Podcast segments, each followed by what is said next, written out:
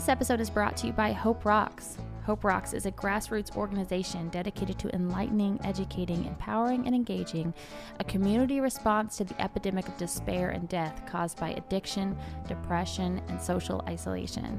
It is fast becoming recognized nationally for its unique and community based approach for breaking down barriers and stigma associated with these issues. It's an organization whose mission is to help people see the light within so they can shine to the world. For more information, follow them on social platforms or check them out at hoperocksny.com.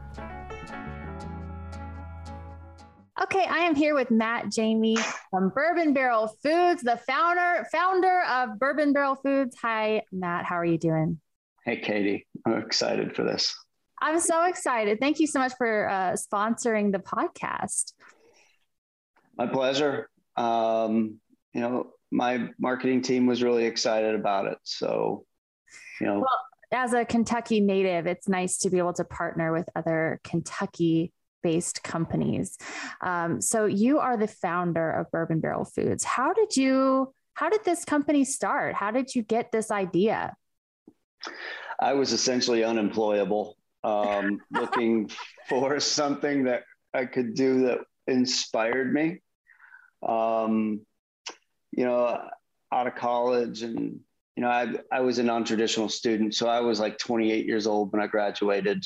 Um, I, you know, I had restaurant jobs. I was a personal trainer. Um, I was going to, I went to graduate school at the University of Florida for a year before I, I dropped out and started cooking. And cooking had been a hobby up until that point uh-huh. um, realizing that it was a passion and not a hobby and that I was really good at it, you know, was, I felt like I had found my, you know, my, my, my purpose, like I yeah. could have a career, but, you know, I was married at the time and, you know, telling your significant other that, Hey, I'm going to be a chef. It's kind of the thing that needs to be on the table like before, like before you, you make that decision. And so, I had to angle for a way out of the kitchen. And, you know, I wanted to do something within the specialty food area, and no one was making soy sauce on a micro level. And, you know, it, it interested me. And I, was, and I knew nothing about it. I mean, I was not some soy sauce nerd prior to, prior to getting into this. It was just no one's doing it. It sounds cool. I'm going to explore it. So the soy so sauce. That's how it started. The soy sauce was the thing that really kicked off the the the company. And so, but uh, you know, I was reading a bit about it, and and I know that you know Indiana, Kentucky, we're we're growing a lot of soybeans in. Mm-hmm. in that area is that was that part of the part of the process for you of being like oh we're growing all this right here or no Okay. but it was extremely validating. So, like, I came up with this idea while I was living in Florida. I lived in Gainesville for seven years, and we moved back here in 2005 um, the idea was already in my head to make it.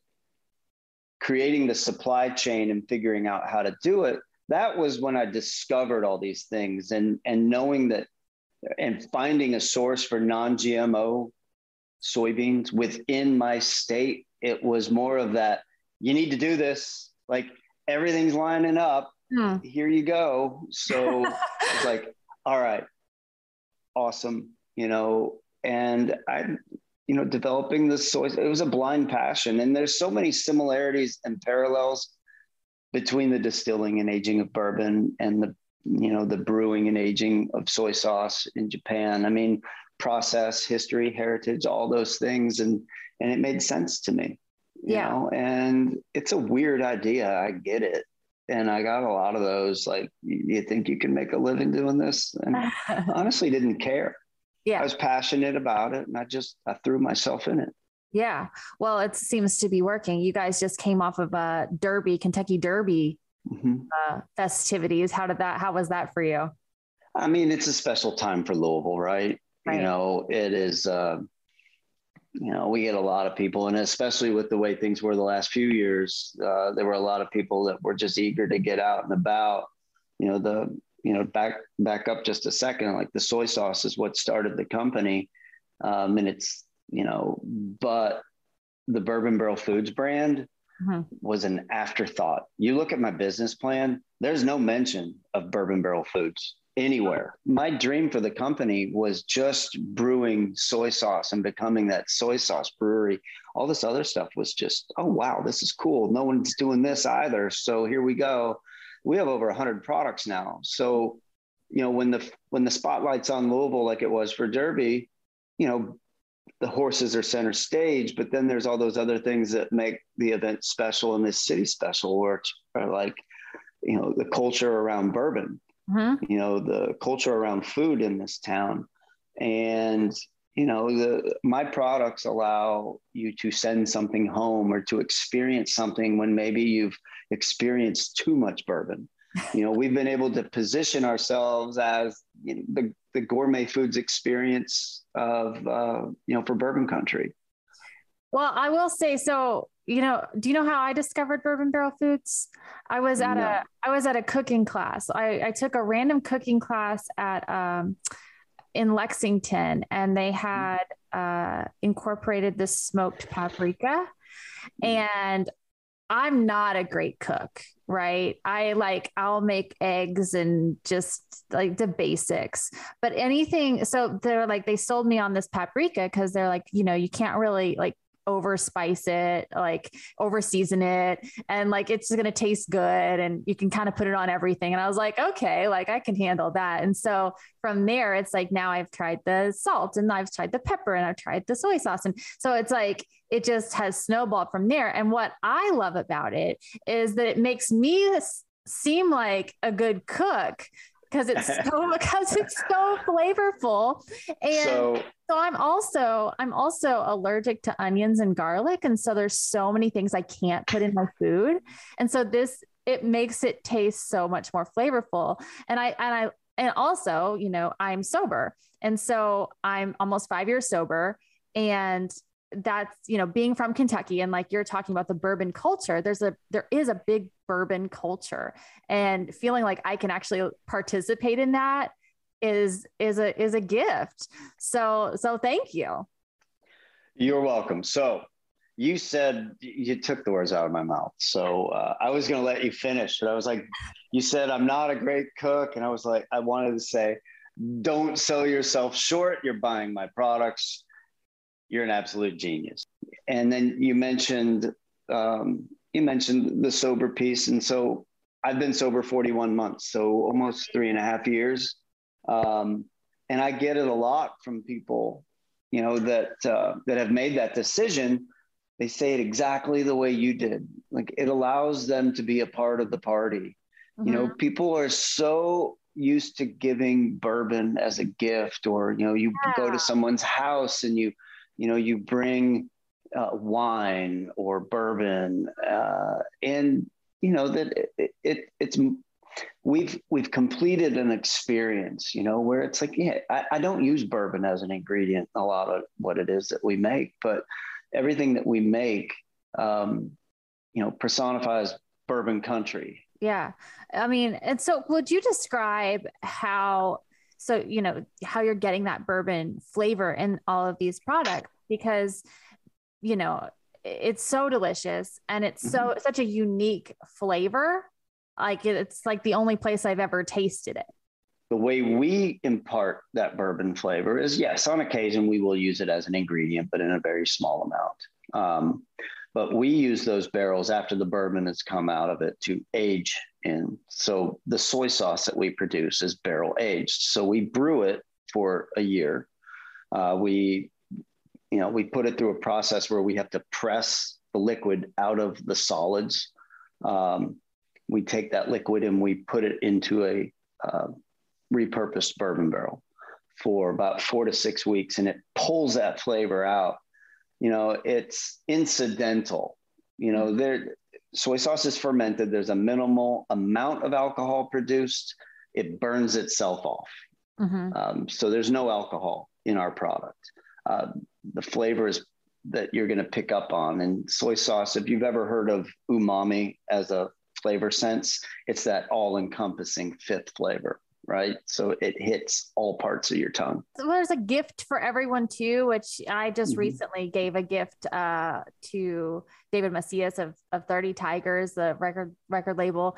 He was a guest speaker, and I was like, "Well, I'm sober." Like you, like you said, it's like instead of sending a bottle of bourbon, I'm going to send a gift basket and then mm-hmm. you know and and it's stuff that i that i like and i know that other people will like and it's representative of of me and where I'm from and what I represent. So I really appreciate that you that you've made this this company and that you've put so much into it because it's been a it's been a blessing for me to find it. Um, mm-hmm. And so and I also I just really appreciate you you sponsoring the podcast and partnering together. Where can people find these products? Because like I found it, I I came across it in a physical store in Lexington. Right. So obviously online, bourbonbarrelfoods.com. Um, and then on that website, there's a store locator app. Okay. You know, you can, I would verify, like if it pops up a store in Lexington, make sure that store is still open. And oh, then yeah. with over 100 products, make sure they're carrying what you're looking for. Yeah. And it's and then, like that. We have that up for all over the country. So that you are, you're all over the country at this point. Mm-hmm. Yeah. Well, yeah. and also if you're listening to this podcast or watching this podcast, you can enter the code Toupin Talks. I'm sorry, Toupin 10, Toupin 10, and you get 10% off of your order at bourbonbarrelfoods.com. Matt, thank mm-hmm. you so much for joining me and thank you so much for talking to me. Uh, I hope I get to meet you in person next time I'm, I'm coming through town. Yeah. You live in Louisville? Uh, Lexington. I'm currently okay. in Austin, Texas, but uh, but but I, you know, I have a place in Lexington and uh, I'm currently living there. Kind of. Okay. I'm, right. a, I'm a nomad. Enjoy Austin. Thank you so much. Thank you so much. And we'll talk real soon.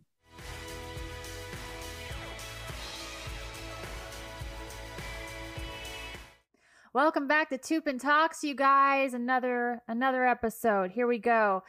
This episode, I'm going to tell you some memories from the road and talk about what it's like being on tour. I get that asked all the time. So I'm going to go into that. But first, I got to thank our sponsors. We got Hope Rocks and Bourbon Barrel Foods. Thank you so much to our sponsors. Without our sponsors, these episodes would not be possible. Bourbon Barrel Foods is also offering 10% off if you use the code TOUPIN10 on their website, which I would highly recommend because their foods make your food taste fancy. So I have this smoked salt and this smoked pepper. I'm looking at it. That's what's happening right now. I'm looking at my, it's over there in the kitchen. And I put it on pretty much everything and this smoked paprika. So 10 of 10 would recommend. They have tons of other products too, and they're all delicious. And if you're sober like me, a lot of their products don't actually contain bourbon. If you're not sober, they also have some bourbony products. All right, I'm just going to get right into it this week you know, memories from the road. Here we go. So, okay, let me just describe first a day on the road. That's something I feel like there's a lot of mystery around and it's really not exciting. So, a normal day on the road in a van. You're waking up early, you're driving to a new city. So, sometimes you're waking up, you know, eight o'clock so that you can get to load in by three o'clock. Sometimes you have long drives the day of. That's that's pretty typical because especially in the United States because the United States is so spread out. So you're waking up early, you're getting in a van, and you're driving. And so your load in is normally around three o'clock or four o'clock. You're loading in all of your gear. You're meeting your sound engineer at the venue. You have sound check about an hour after that. Then after your sound check, the you have to leave time for the opening band to sound check. And by that time, it's doors. Doors are around, you know, six or seven o'clock, something like that seven o'clock. And then there's a window of time where nothing is happening. And then the opening band plays, or the opening band plays immediately. And then that's when, as a headlining band, you have time to change clothes or eat. Uh, for me, I always, I always was jealous of of the men because the men don't really do anything. They don't do the makeup or the hair. That a lot of times they aren't changing the wardrobe. So they just went to dinner. I would oftentimes ask my tour manager to bring me food back so that i could get ready for the show. Otherwise i just wouldn't have had time to eat. I would go on tour and lose a lot of weight because because there just wasn't time to eat. Um, my my weight kind of fluctuated on tour. I feel like, to be totally honest, but sometimes I would get really really skinny because I just couldn't find the time to eat, and I also really hate fast food. So, and those are pretty much your only options, especially if you're in the middle of the country. It's fast food. Okay, moving on. But then, okay, so you're playing the show. The show's over. I don't know, eleven o'clock, ten thirty, if you're lucky. I I am I have been posting about this. I want to do an entire tour where the show starts at seven o'clock. If you are into that, just leave a comment. Leave a comment that like you would be down for the headlining band to play at seven. I want to be in bed by ten. That's what I want to do. I don't understand when I'm when I'm going to shows now or playing shows. I often am like, I can't believe you guys are all here. Like I'm grateful that everybody's there, but I can't believe everybody's there, uh, not in bed. I like to sleep. Okay. So, you know, you're playing the show, show's over. You then then you got to talk to people cuz that's what you got to do. And you got to sell some merch. And so you're there and then you got to load out your gear. So, you're probably going to be there till at least midnight, sometimes later. And then hopefully your hotel is in town. But if you have a long drive the next day, it's a good idea to book a hotel outside of town so that you can drive and get there uh, and, and then then have a shorter drive the next day. So what I'm getting at is there's a lot of late nights, a lot of early mornings, and most of your day is revolved around sitting around and waiting for that hour that you're going to play. It's a lot of waiting. It's a lot of sitting around. It's a lot of being in a van. It's a lot of waiting at a venue it's just a lot of waiting. It's not that exciting. So, that being said, there's a lot of low lows, a lot of high highs with the shows and all that. But sometimes there's some really awesome moments, and sometimes there's some really memorable moments that kind of make it all worthwhile and kind of addicting to be have a life on tour. So I'm gonna name, I'm gonna give you three uh, three memories that I have from from being on the road. And the first is a really early on memory. Now this isn't necessarily a good memory, but it's like really memorable. So our first tour as a band, we went on tour with uh, we were opening for Dry the River. And we get to New York, and I don't think any of us had really been to New York, or if we had, it was we weren't driving. So this is the first time I think we ever drove in New York. And and so we get in front of the Bowery and we get there early. So we get the parking spot right in front of the Bowery and we're like, yes, we're not moving our car all day. We're going to just keep putting money in the meter. It's going to be great. We have a spot because we have a trailer, you know, we have a van and a trailer. And we're all like 20 years old from Indiana, never having had been in New York. So it's a bit overwhelming. Okay. So we, we get there and then the headlining band pulls up and they have this like tractor trailer situation that bands can rent. I think they're called like Bandago. I don't know what they're called, but but I don't even know if they still exist to be honest. But it's like a tractor trailer situation that the band it's it's like a tour bus, but it looks like a tractor trailer. So they pull up in their thing and they're like, "You guys have to move because we're enormous and we don't have a place to park. So and we're headlining. So we're we're like, well, we don't have a place to park and we're terrified. So we're going to take the trailer off the van and we put it on the sidewalk. So that seemed like a good compromise. So then we could both fit in front of the venue. So after the show, we're like loading out all the gear. It's late. Probably some drinks had been had. So we're loading out all this gear. We're putting the trailer back on the on the hitch and we take off.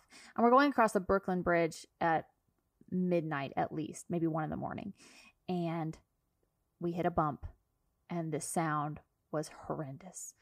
The trailer had bounced off the hitch we hadn't, I guess, attached it correctly. And the chains were dragging the trailer across the Brooklyn Bridge in the middle of the night. And so it's pitch black. It's dark outside. And so the the lights of the trailer are no longer attached and we're stopped in the middle of the bridge. So it's very dangerous. Somebody could come up and hit that trailer. So the guys all jump out of the van and are you know in between the trailer and the and the van putting this thing back on and reattaching it as quickly as they can so that nobody gets smashed so we all lived to tell the tale uh, the the trailer is permanently bent so if you know anything about trailers they have like a like a leg that comes down when you take it off the hitch so that when it's just sitting on the ground, it has it can sit level. Well, this trailer's uh, leg is like permanently at a 45 degree angle, and it has been since our very first tour. And I actually still tour with that trailer. That trailer probably has like a half a million miles on it or something. So the trailer was uh the Houndmouth trailer, and then uh, we upgraded to a bus, and so we were no longer using the trailer. Then Twin Limb is a, a, band from Louisville. They took the trailer out for a few years, and then when I left the band, I took the trailer back, and so I've been using the trailer ever since. So that trailer is, still has a lot of life left in it and a lot of stories to tell. It's very sentimental. Okay, the next story. This is a fun one. So when I when we were relatively new, we had the opportunity to open up for the Alabama Shakes because we shared a booking agent. And so we're on stage uh, with the Shakes. There's some other parts of this story that I feel like I would need to leave out. I got to leave out because because I don't really have permission to tell uh, you know everybody else's story. So, but I will tell you this this this show was relatively memorable for me because I learned an important lesson where we were playing in front of 15,000 people. In, and it was sort of this big parking lotish space or something. And then right next to it was this abandoned water park. And so we played and it was awesome. And, but like overwhelming, just this sea of people. And, and that was by far the most people we had ever played in front of, maybe ever played in front of. I'm, I have no idea.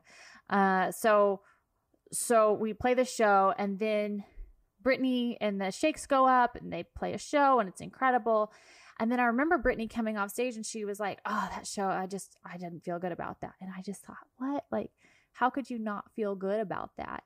And I realized a very important lesson uh, about performing from that moment, which I, I I use to this day when I get on stage. If I am making, if I am expecting the audience to give me something back, I almost always have a bad show.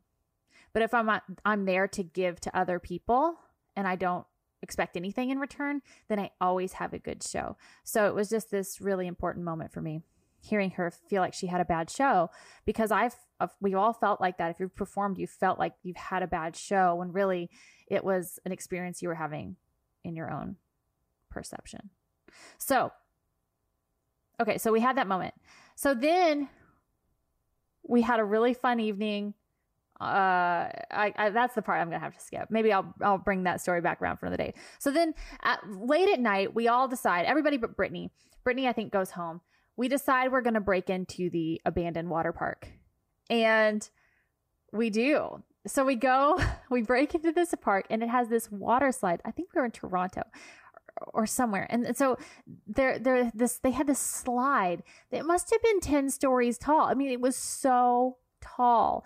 And so we're like, we're going to go up to the top of this water slide. So we go up there, we do all the stairs and, um, and we get up to the top and it has this beautiful view of the city. And so then we decide because we're so smart that we're going to walk down the slide part, not the stairs. And we do that, which we didn't know it was structurally sound. Like we could have just died. Like Houndmouth and the Alabama Shakes could have just died walking down a slide. But it was so fun. And then at the very end, a security guard noticed us and kicked us out. So that was a really fun, a really fun day on the road of breaking into that abandoned water park. That was something I'll I'll never forget. And then my last story for you is playing Conan. I am going to be totally honest. I don't remember which time this was, but Conan is super nice and it's really fun to play Conan because he's really involved with the show and or he was really involved with the show and the and the jokes and so he would come in and they would rehearse all day and then they would do the show. And and he was a big part of this is working this isn't working let's do this here let's take that out. So he's a big part of the writing process of that show. And then the other part that's fun is he plays guitar and he will sit in and he'll jam with the house band and he'll sing songs uh, in between uh, rehearsals or in between things he needs to do.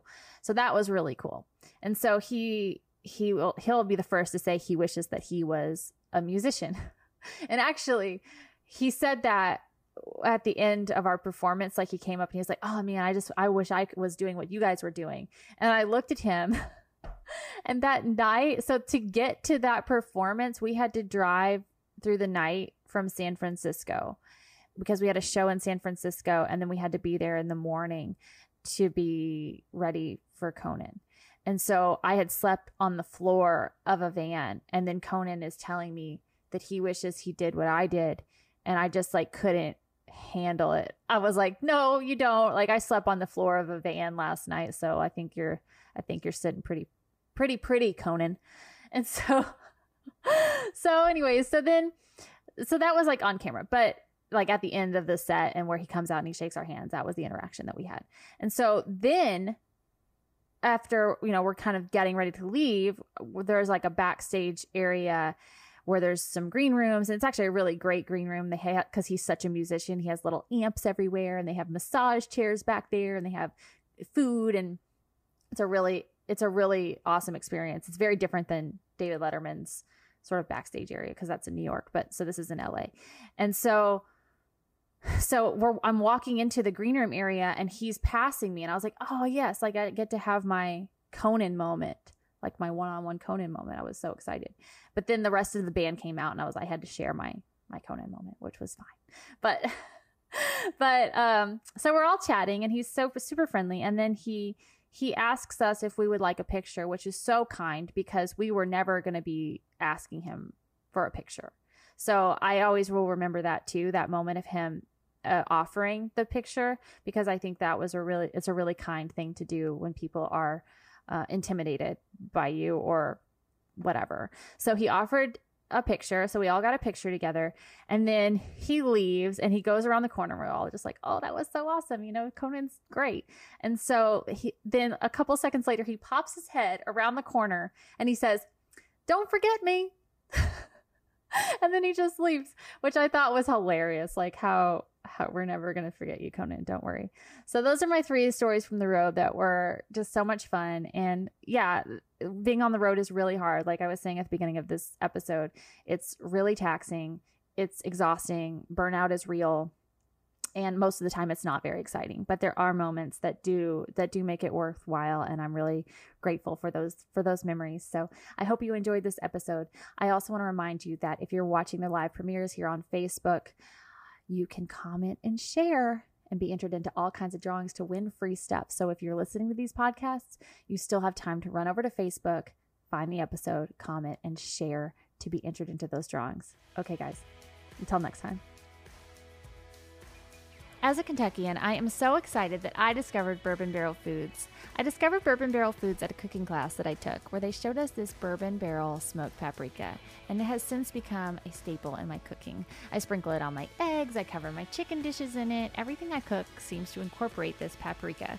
So I got curious about Bourbon Barrel Foods, and I found out that this Kentucky based company has everything from sweet to savory sauces, jams, jellies, seasonings, syrups, cocktail cherries and their signature microbrewed soy sauce. And while I'm sober, so many of their products don't actually contain bourbon. Some do, but many get their flavor from slow smoking with the bourbon barrel staves. Bourbon Barrel Foods products are absolutely delicious and represent the culinary traditions of Kentucky that I am so proud to be a part of and the heritage of bourbon country. BourbonBarrelFoods.com offers free shipping on orders $75 and over, and if you use the code TOUPIN10, you get an additional 10% off. Enter code TOUPIN10 at checkout on bourbonbarrelfoods.com.